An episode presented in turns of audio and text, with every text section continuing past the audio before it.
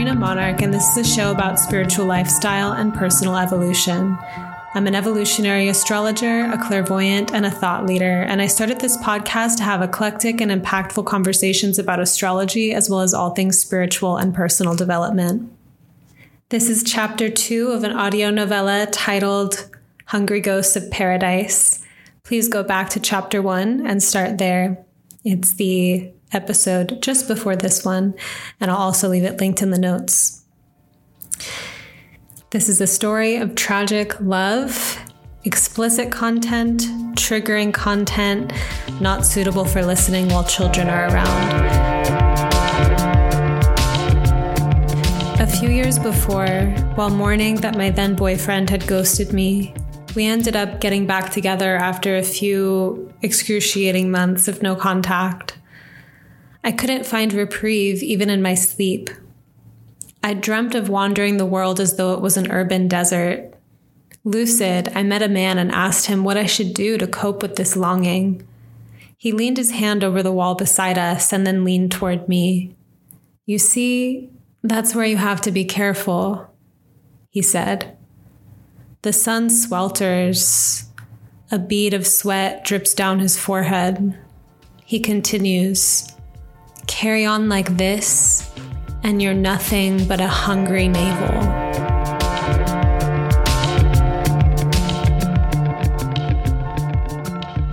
To prepare dinner for Aiden, I had asked him what food he likes.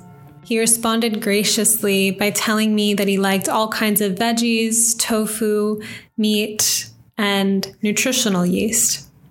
I loved that he was specific. I made buffalo with fennel and tofu with vegetables and had nutritional yeast out for garnish. He was to arrive on bike and was an hour or so late. Dinner was ready. My whole body was flushed with excitement and anticipation, and I was upstairs doing a Kundalini Yoga Kriya about opening my heart to pass the time. It guides you to create a lot of magnetic tension between your hands in front of your chest as though you're holding a green globe. I was bathed in green waves of color. When Aiden arrived at the front door, I was stunned by his beauty. He was framed with night and starlight behind him. Tall, beautiful jawline, statuesque but loose dancer body, Hollywood Greek god kind of handsome. I had a small table and chairs in the corner of my master bedroom, and I took our dinner up there with honey wine after allowing Aiden to serve himself a hefty plate. I told him I did see him in my dreams. I didn't tell him about the sex dream, but I mentioned the platform and the landscape dream. He confirmed details of the dream how we were together and then separated, a friend who was also there, who I'd also seen, the color of the purple clouds, and the wooden planks that were beneath us. I realized as we spoke that he's spiritual, but he hides it. He hung out with partiers and dancers who got creeped out if he showed them that he has dreams of the future or that he can read their minds. We had a conversation he didn't normally get to have. I felt somewhat comforted by this, that if he was to initiate me into some deeper level of sex, this I was certain, I could initiate him into deeper confidence and ownership of his spirituality. It was just a thought. He told me about an evil spirit he met once and how he overcame it and flexed. At least I have a body. Get it together. He loved the food and made a display out of it, getting seconds. After dinner, he offered to massage my feet. He told me that he was going to go to the bathroom and that we could do it when he got back. I knelt on my knees, sitting back on my feet at the edge of the bed, and he came back and kissed me. The moments unfolded like silk ribbons. He gently pinned me back to the bed. My cat Esme got in between our bodies and purred, and he just smiled. Esme stayed there for a moment before finding another place to nap. He felt like a god to me. Kissing him was already dropping me layers deeper into a channel of electric water, cloud bathed. He undressed me, showed me such tenderness. We had sex, but unlike the dream, it happened with conversation safely. In the morning, he told me, I don't know if this is weird to say, but I love you. And I said I'd already loved him. He told me about a recent heartbreak he wasn't quite over. I asked if the relationship was over, and he said it was. I wasn't too concerned.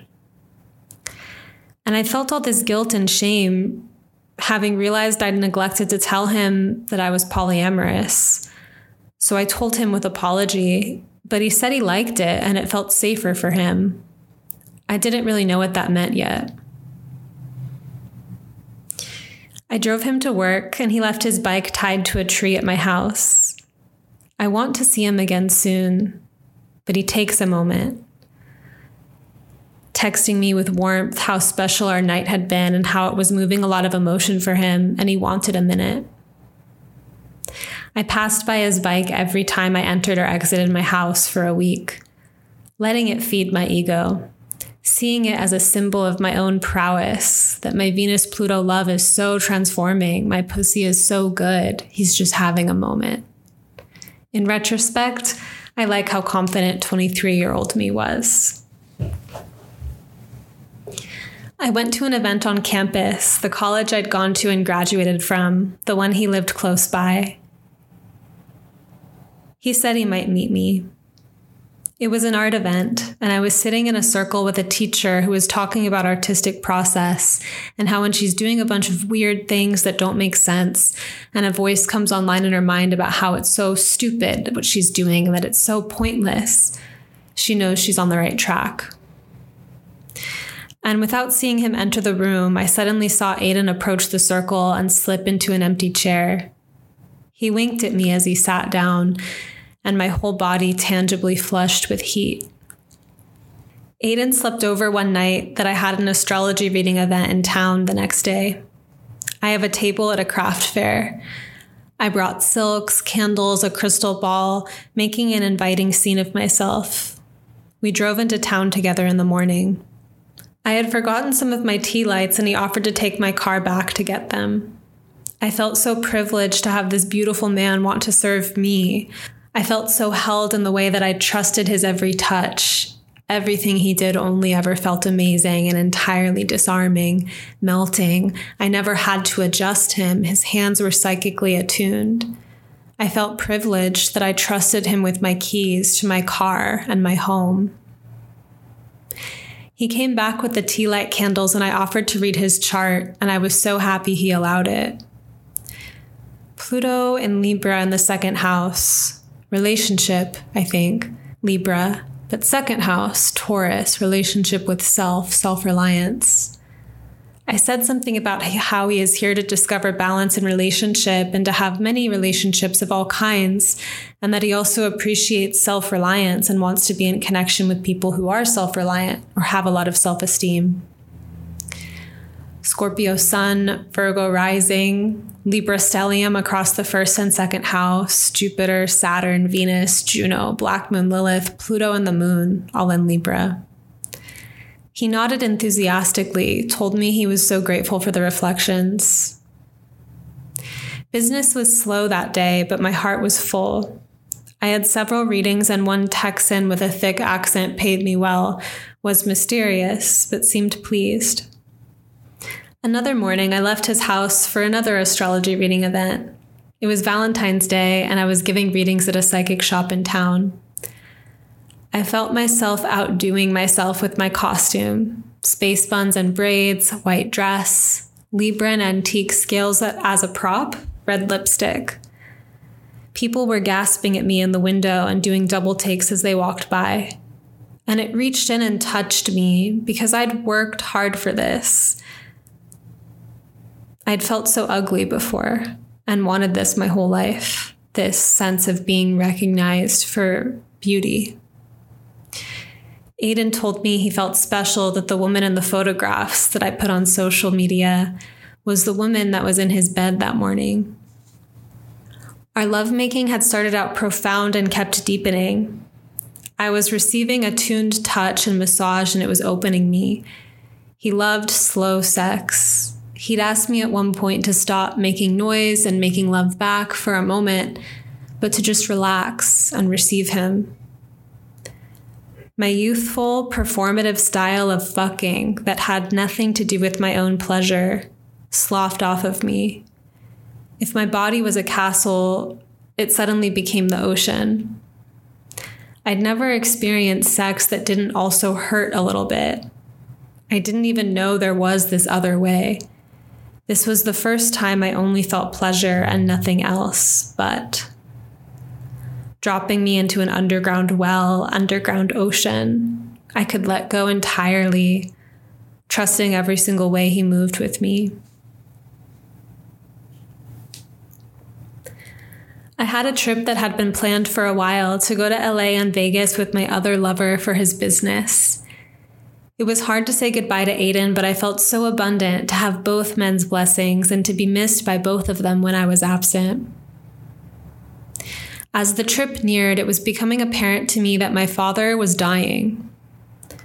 He was approaching seven years of illness, and treatments weren't working. He was rapidly losing weight and was nearly bedridden, and this had only just accelerated. Our family didn't talk that much of death. My dad was a fighter, and everyone had acted optimistic. But around this time, he'd called me just to say that he loved me, and my body reacted with alarm. Is everything okay? Yes, he assured me. It's okay. But it hadn't just been the panther I'd dreamt of. Most nights I dreamt of black animals bats, cats, crows, and horses. He was admitted to the hospital a day before my trip, so I'd meet up with my lover there in LA after visiting with my family there and join for the Vegas road trip. The night before the trip, I was making love with Aiden. I was seeing blue lights everywhere as he penetrated me, and the universe through him is penetrating me. I sit with the utter complexity that I am falling in love, having the best sex of my young life, dropping into underwater channels of ecstasy, and my father is dying. I know he's been close because for months he's been sending me cards with motivational and inspirational quotes about taking risks and enjoying life. He cheerleads my business. He feels close to God already, and his cards practically glow with angelic aura. At the hospital, I've never seen my dad so gaunt, his paper thin skin just barely covering his bones. His body has stopped integrating food and nutrients. He cries when he sees me, cries for me seeing him this way. There was a curtain in his room that we were behind, and underneath the curtain, I could see the hallway and a shuffle of black shoes, rhythmic sounds of heart monitors, psychedelic train station energy, people coming in and leaving, black shoes shuffling. The image is so beautiful to me, washing over me like a trance. My dad is sleeping at one point, and my mom asked me, Sabrina, your father and I have wondered if you need to get your medications adjusted. Your affect is so flat. We wanted you to not be manic, but to still have emotions. An inner volcano, I burst through the careful and strict veneer I'd upheld for a couple of years, ready to lose everything, just to say, Mom, I'm not on the fucking medications. I lied about it to survive. Those medications were killing me, fucking killing me. I am not bipolar. I had to lie to you to survive. I do have emotions and an affect. I just don't show them to you because it hasn't been safe to. You might think I'm manic. Well, you have been stable, Sabrina, my mom says behind tears. If you did all this without meds, maybe you aren't bipolar. In the middle of the day, I go outside to call Aiden and find some reception.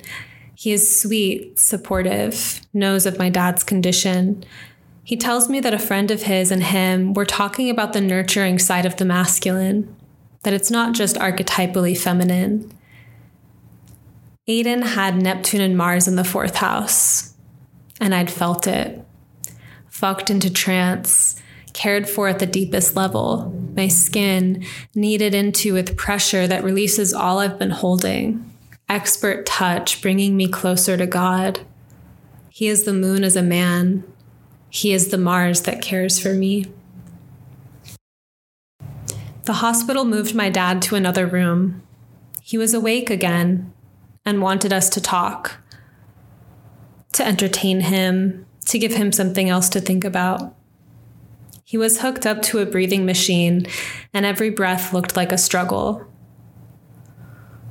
Only because we were assigned to fill the space, I told him, my mom, and brother about Aiden for the first time, afraid I was jinxing it.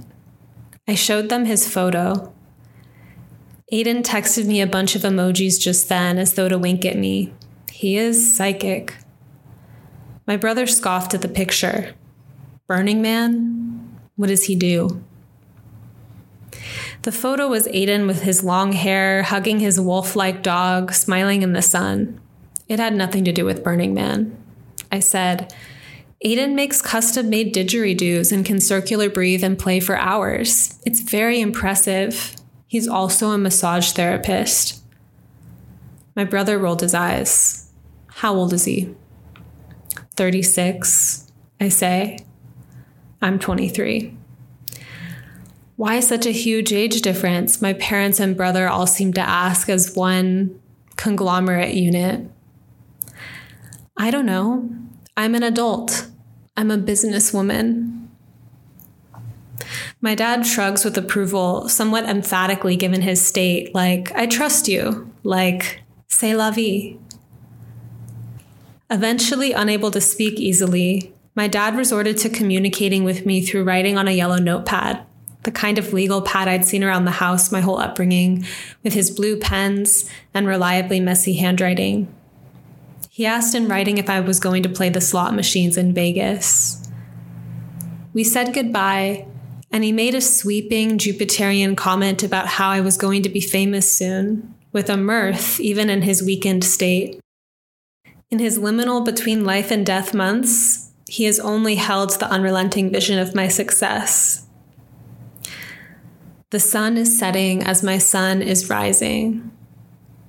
When he says I'm going to be famous, it strikes a chord because only a few years back, my parents had considered my total conviction of my impending fame to be a symptom of my mania and my delusions of grandeur. So when he offers this blessing, it both means everything to me and confirms for me, in a sense, that the sun is setting.